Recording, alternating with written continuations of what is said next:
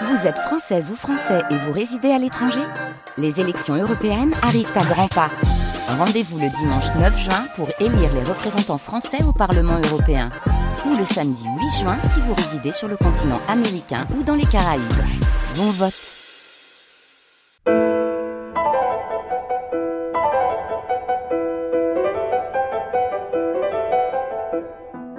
Les nuits de France Culture.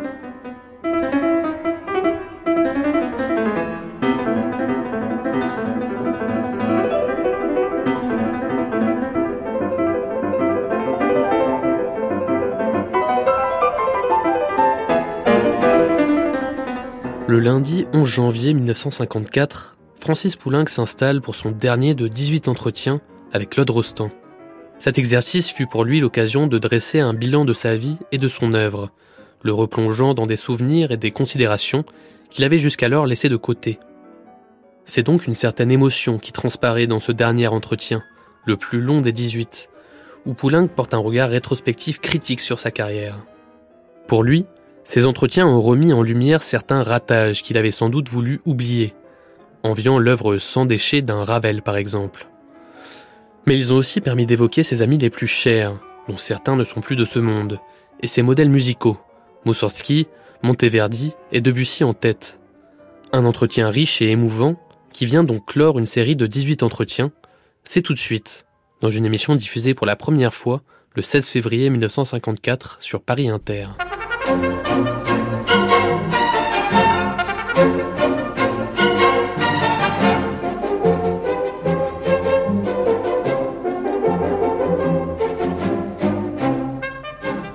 La radiodiffusion française présente Entretien avec Francis Poulenc. Propos recueillis par Claude Rostand.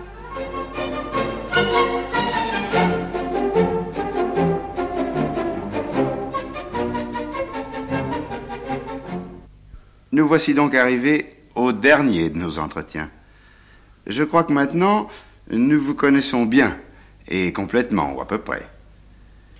Euh, vous nous avez à peu près dit tout de vous, enfin du moins de cette tranche de carrière que vous venez de parcourir, d'une démarche très égale, je ne dis pas ça du tout pour vous faire plaisir, avec, me semble-t-il, beaucoup de logique et de sincérité. Mais ce n'est d'ailleurs pas à moi de juger tout cela.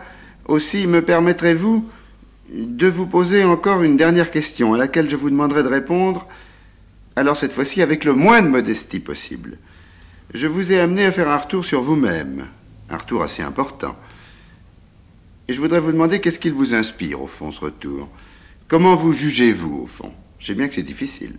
Je ne voudrais pas employer de trop grands mots, mais comment estimez-vous que vous avez jusqu'à maintenant rempli cette mission de musicien que vous vous étiez donnée depuis l'enfance? Ah, à vous dire vrai, mon cher Claude, cette série d'entretiens que vous m'avez imposée m'a rendu terriblement mélancolique, car elle m'a obligé à reconsidérer certains ratages que je m'efforce en général d'oublier. J'ai, voyez-vous, la nostalgie d'une œuvre sans défaut. Mais tout le monde a des ratages. Oh là là. Et voyez-vous, pour cette raison, si j'eusse préféré sans aucun doute écrire l'après-midi d'un faune et Péléas plutôt que Daphnis et Chloé, leur espagnol, je ne cesse cependant d'envier l'œuvre sans déchet de Ravel. Si l'on accepte la sonate pour piano et violon, et encore c'est à voir, la production de Ravel est en effet une suite d'extraordinaires réussites. Et cela tient principalement, je pense, à ce que Ravel ne s'est jamais attaqué qu'à ce qui lui convenait très exactement. C'est ce que je voudrais essayer de faire désormais, ou aussi ne craignez rien, je ne courrai pas le risque de détruire un second quatuor à cordes, et il n'y aura jamais de quatrième sonate de violon. Quatre sonates de violon? Qu'est-ce que c'est que ça, quatre sonates de violon? Eh bien oui. En effet, vous ne connaissez que celle créée par Ginette Neveu, et vous vous étonnez du nombre 4. Et vous étiez trop jeune alors, mais en 1919, À l'époque de mes premières sonates pour instruments avant, j'ai écit une première sonate de piano et violon pour Hélène Jourdan-Morange qu'il a créée à l'un des concerts des six rue Higgins à Montparnasse. Et si mes souvenirs sont exacts, elle n'était pas pire que celle que vous connaissez, bien au contraire. Cependant, j'en ai détruit le manuscrit. Sans doute, j'avais alors plus de jugement. Qu'il me soit permis à ce propos de saluer ici Hélène Jourdan-Morange, dont chacun connaît aujourd'hui la valeur critique, mais qui à cette époque était la seule violoniste audacieuse. C'est à elle que Ravel et Florent Schmitt ont dédié leur sonate. C'est elle qui joua en première audition avec Maurice Maréchal le duo de Ravel. C'est elle enfin qui, avec son quatuor féminin, fut ma première interprète en créant Ma Rhapsodie nègre en 1917.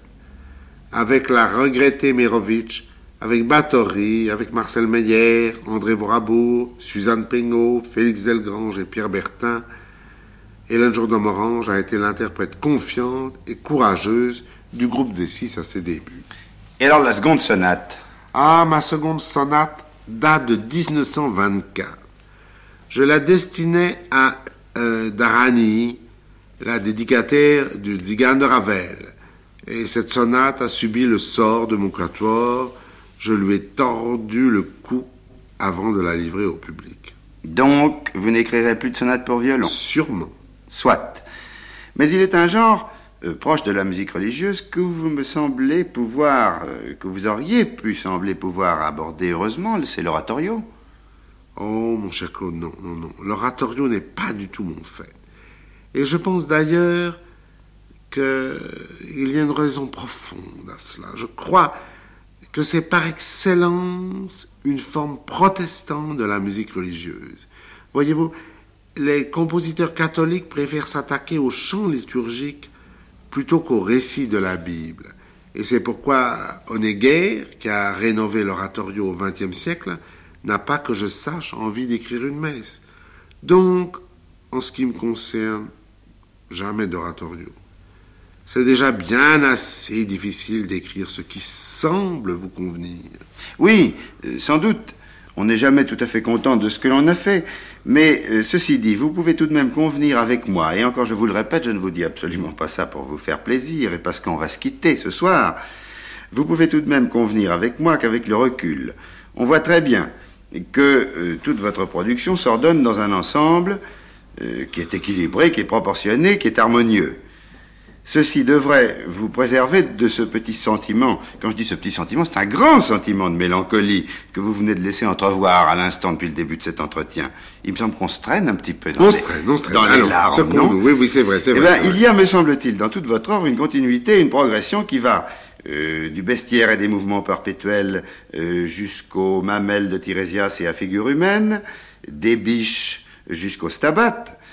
Eh bien, vous vous rendez tout de même compte qu'il y a là une progression, comme je le disais, dans le sens le plus complet du mot. Et si vous êtes content d'être aujourd'hui, euh, pour le grand public, et vous avez raison d'être content d'ailleurs, si vous, avez, euh, si vous êtes content d'être l'auteur des mamelles et du stabat, vous n'êtes tout de même pas euh, furieux, vous ne regrettez pas d'avoir été celui des mouvements perpétuels de votre jeunesse. Oh non, non, non, non, je ne rougis pas d'être le musicien des mouvements perpétuels ou du bestiaire. Bien au contraire, car ces deux œuvres sont très exactement représentatives du Poulenc de 1920 qu'a si merveilleusement dessiné Jean Cocteau. Mais je m'en veux de mettre dans des œuvres comme les poèmes de Ronsard, les soirées de Nazel, Napoli, laissés égarer dans des chemins qui n'étaient pas les miens, voilà tout. Oui, enfin, ça n'est pas très grave malgré tout. Ben, enfin. Euh, donc, pour ce qui est de votre situation d'auteur, puisqu'il faut tout de même rétablir un petit peu cette mélancolie Alors. qui semble vous regagner à nouveau, pour ce qui est de votre situation d'auteur sur le plan théorique, cette mélancolie de tout à l'heure ne se justifie que par des scrupules un peu excessifs en ce qui concerne votre situation d'auteur sur le plan pratique, par exemple. Je veux dire, en ce qui concerne la façon dont vous êtes joué, dont vous êtes exécuté, interprété. Vous avez de, grands sujets, de grands sujets de satisfaction, il me semble. Si je prends par exemple la liste de vos interprètes pour vos œuvres pianistiques, je vois Rovitz, Rubinstein, euh, Marcel Meyer, Claudio Arao, euh, Brailovsky, euh, etc. Enfin, une, Et Turbi. Turbi, enfin, je, Mais voyez-vous, les meilleurs interprètes sont hélas souvent ceux de ma musique mineure. Qu'un Rubinstein rende Napoli écoutable, que Marcel Meyer, qui joue ma musique comme je voudrais pouvoir la jouer, transfigure mon intermezzo en la bémol, Korowitz, enfin, un soir chez Pleyel, m'ait donné l'illusion que je tenais le coup à côté de Debussy, soit. Mais je souhaiterais alors que leurs égaux dans le domaine des chefs d'orchestre se souviennent euh, plus de mes suites des biches, des animaux modèles, de ma symphonie de sécheresse, du Stabat. Je dois cependant à Désormières et à Charles Munch de grandes joies dont je leur serai à jamais reconnaissant. Et puis, trêve de mélancolie, je me rattrape avec ma musique chorale. Courroux en France, Félix de Nobel en Hollande, Robert Shaw en Amérique et tant d'autres m'ont donné maintes fois l'occasion de me réjouir avec ce qui est peut-être le meilleur de moi-même. Pour mon œuvre orchestrale, j'ai confiance dans l'avenir. Vous voyez qu'ici, mon cher Claude, j'abandonne la mélancolie. Mais vous avez parfaitement raison. Mais dites-moi, est-ce que certains de ces grands interprètes n'ont pas eu, en tant qu'interprètes, une certaine influence sur le compositeur? Ça, on n'en a pas parlé encore. Oui, bien entendu. Par exemple, Wanda Landowska m'a profondément influencé pour la rédaction du concert Champagne. Bernac et Jacques Février aussi ont été avec Auric euh, mes seuls conseillers. Je vous ai déjà dit d'ailleurs tout ce que je dois à Bernac dans le domaine vocal. Actuellement, je lui soumets tableau par tableau mon opéra sur les dialogues des Carmélites pour qu'il en supervise la prosodie et la tessiture. Quant à Jacques Février, j'ai presque toujours suivi ses conseils, car c'est à mon avis un des êtres qui juge le mieux la musique sous toutes ses formes, qu'il s'agisse d'une passion de Schutz ou, d'une opérette de Christinet. Jacques Février a créé avec moi en 1932 mon concerto pour deux pianos à Venise et tout récemment mon thème varié pour piano. N'ayant jamais eu la faiblesse, comme d'autres de ses confrères, de composer, ses conseils, je l'avoue, sont toujours parfaitement impartiaux et maintes fois j'en ai tenu compte. Eh bien, vous voyez donc que là aussi vos satisfactions sont grandes. Certes. Nous pourrons donc terminer nos entretiens dans l'optimisme. Oui. Optimisme que ne viendra pas démentir, je pense, la réponse à la question que je me propose de vous poser pour terminer. Où en est le grand travail que vous venez de commencer, votre opéra sur le dialogue des Carmélites de Bernanos Eh bien, mon cher Claude, bien qu'il soit toujours périlleux de parler d'une œuvre inachevée, cinq tableaux sur quinze que je viens d'écrire depuis cet été me donnent cependant le droit de vous entretenir de cette œuvre. Cela nous permettra de regarder du côté de l'avenir et fera cesser fort heureusement ce ton un peu doucement larmoyant en effet, et qui était jusqu'ici celui de ce dernier entretien. Ma chère tante Lénard, que vous avez connue, chez laquelle j'ai vécu une grande partie de ma jeunesse, soit en Touraine, soit à Cannes, et qui se souciait plus à 89 ans de Stravinsky que de Wagner qu'elle avait entendu diriger Lohengrin à Bruxelles, ma tante me répétait sans cesse, à quelque âge que ce soit, surtout ne regarde jamais en arrière, mais toujours devant toi. Je vous aurais donc fait lui désobéir dix-sept fois. Oui, en effet. C'est donc bien volontiers que je vous entretiendrai un peu de mes chers Carmélites. Vous savez que depuis des années, je voulais écrire une œuvre lyrique car je crois fermement à un renouveau de ce genre. Voyez, dans la jeune génération, Dalla Piccola, Britten, Menotti, sont tous attirés par l'opéra. Mais il y a l'éternelle question du livret. Si la flûte enchantée est un impérissable chef-d'œuvre en dépit d'une action confuse, les livrets de Don Juan, des noces, de l'enlèvement sont merveilleux. Plus près de nous, Carmen, Péléas, Vodsec, ne demeureraient pas ce qu'ils sont si les livrets étaient médiocres.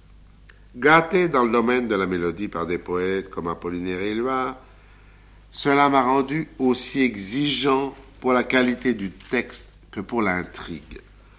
Donc j'étais, depuis les mamelles, en quête d'un livret, lorsque le ciel, peut-être grâce à l'intercession de saint François, car je revenais justement d'Assise, a mis sur mon chemin le sujet de mes rêves.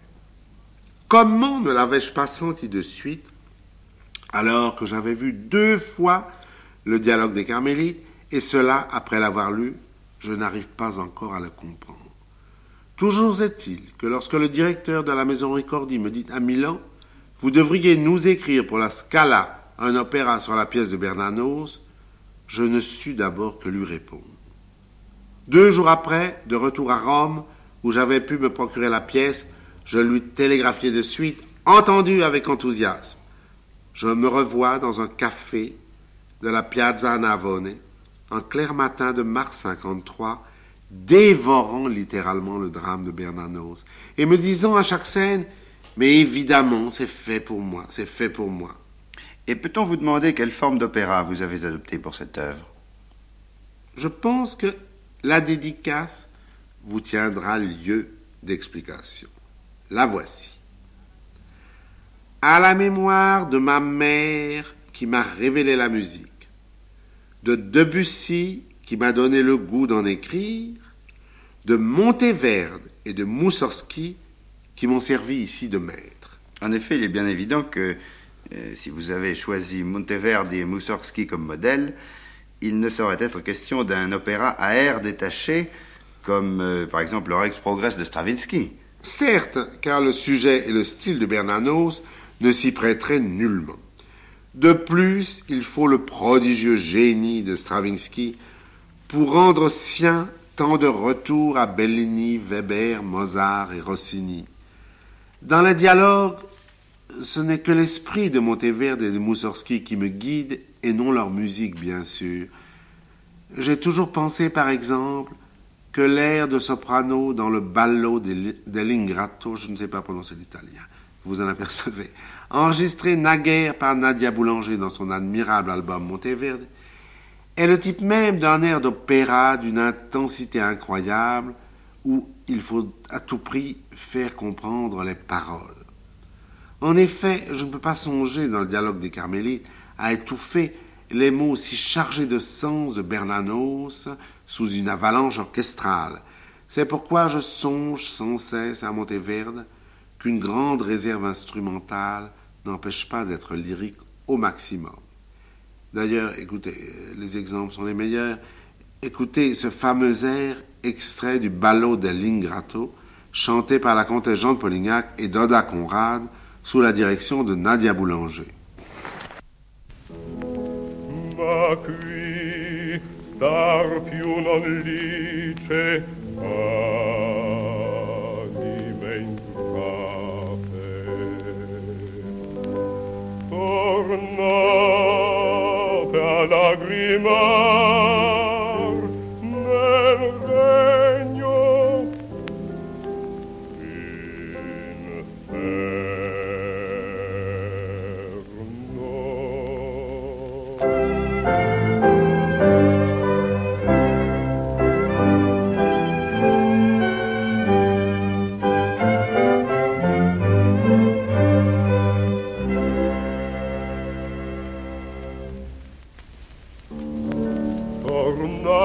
bel serene celesti noi.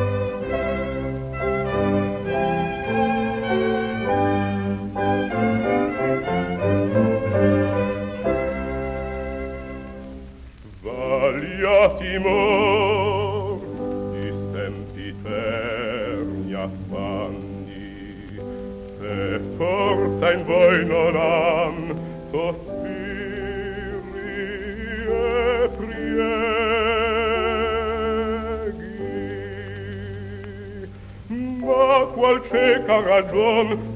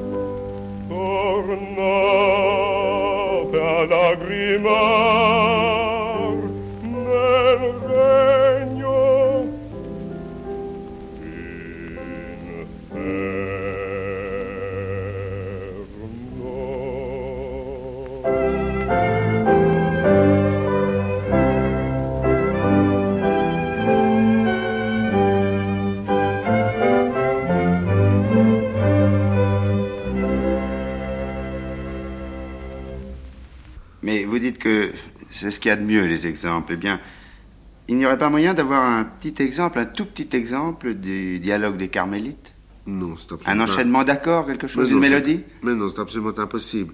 Et outre que je ne veux pas déflorer l'ensemble de l'œuvre, j'ajouterais qu'on ne peut s'en rendre- qu'on ne peut pas s'en rendre compte au piano, car l'orchestration, bien que transparente, donne toute son intensité à l'action, justement par le choix des timbres et la tessiture des instruments. L'orchestre est d'ailleurs très nombreux, les bois par trois, mais il joue le plus souvent euh, par groupe, par euh, je ne parle pas d'orchestre soliste, c'est- plutôt des groupes d'instruments. Vous comprenez, je choisis ma palette et je la varie. Et le, le style général de l'œuvre, comment est-ce que comment est-ce qu'il se présente? Eh bien voilà, j'ai fait moi-même le découpage du texte de Bernanos avec un immense respect et sans m'inquiéter du découpage représenté à Paris. On sait qu'à l'origine, les dialogues sont un scénario de film. Eh bien moi, j'en ai fait deux grands actes. Le premier acte comprend huit tableaux, le second sept tableaux. Et puis alors, il y a deux tableaux très courts, n'est-ce pas? Parmi ces tableaux, il y a deux tableaux très courts qui se passeront devant un rideau spécial. C'est le rideau qui se lèvera et se baissera entre les scènes. Et sur ce rideau spécial, il y aura les armes du Carmel. Et le premier acte groupe les scènes antérieures à la Révolution et le second les scènes de la Révolution. Et si c'est une pièce sur la peur, ce qu'il y a d'admirable chez Bernanos, c'est que c'est également et surtout à mon sens une pièce sur la grâce sur le transfert de la grâce. C'est ainsi que la première mère prieure, et qui a été une prieure admirable et une femme plutôt dure, euh, meurt presque lâchement, presque dans le sacrilège, mais elle donne sa belle mort, la belle mort qu'elle aurait dû avoir à Blanche, de la force qui, à la fin de la pièce, rejoint ses camarades sur l'échafaud alors qu'elle aurait pu se soustraire au martyr. Et cette idée de la grâce et cette idée de la, euh, du transfert de la grâce et de la foi. Est, si forte dans cette œuvre, si forte d'ailleurs grâce à Bernanos, que c'est pourquoi je peux vous dire dès maintenant, bien que ce tableau ne soit pas du tout écrit, euh, que à la fin, lorsque mes carmélites monteront à l'échafaud, elles monteront à l'échafaud, à l'échafaud avec un calme et une confiance extraordinaire, car le calme et la confiance euh, ne sont-ils pas à la base de toute expérience mystique Mais est-ce que le final de votre Stabat Mater ne témoigne pas déjà de cette conception spirituelle? Oui, oui, si vous voulez. C'est-à-dire que euh, la confiance qui règne dans le final de mon Stabat, c'est la confiance euh, de, de l'âme chrétienne qui croit non seulement en Dieu, mais dans les possibilités, qui croit aux possibilités de pardon et d'intercession. Et vous avez raison, le Stabat n'est pas loin de ça. Eh bien, puisque vous ne pouvez pas nous jouer des extraits, un petit extrait du dialogue des Carmélites, je pense, mon cher Francis, qu'il n'y a pas de meilleure façon euh, de conclure ces entretiens que de nous faire écouter le final de ce Stabat, puisque cette œuvre de votre propre aveu préfigure votre, euh, votre futur opéra. Si vous voulez. Ainsi, nos auditeurs auront la preuve que le musicien érotique des biches dont nous avons parlé il y a quelque temps a su atteindre avec les années euh, la véritable grandeur, celle qui est faite de savoir et d'humilité. Vous voulez dire que le diable, en vieillissant, s'est fait hermine. Oh, à peine, à peine. ah oui, oui, oui, d'ailleurs, mais non, non, c'est un peu vrai, mais pas tout à fait. Mais, en effet, j'accepte votre comparaison. Et, en effet, l'idée de, faire entrer à la conclusion du Stabat me semble, me semble bonne. Et j'en ai un disque par la chorale Robert Shaw et l'Orchestre Philharmonique de New York. Il faut dire à vos auditeurs, je tiens à dire, que ce disque n'a pas la perfection d'un disque commercial, car euh, ce n'est que l'enregistrement de la première audition de cette œuvre au Carnegie Hall, et c'est à la suite de ça que cette œuvre, d'ailleurs, a eu le, prix de la musique sacrée en Amérique. Eh bien, écoutons donc ce final de votre Stabat Mater.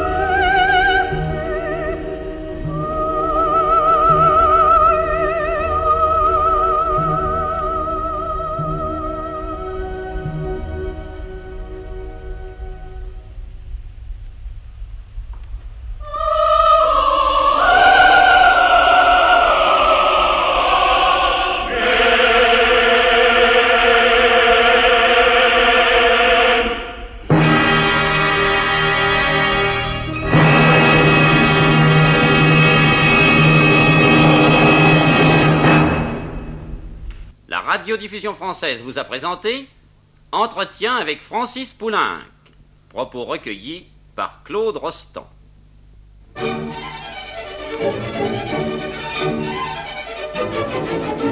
C'était le 18e et dernier entretien avec Francis Poulenc, diffusé pour la première fois le 16 février 1954 sur Paris Inter.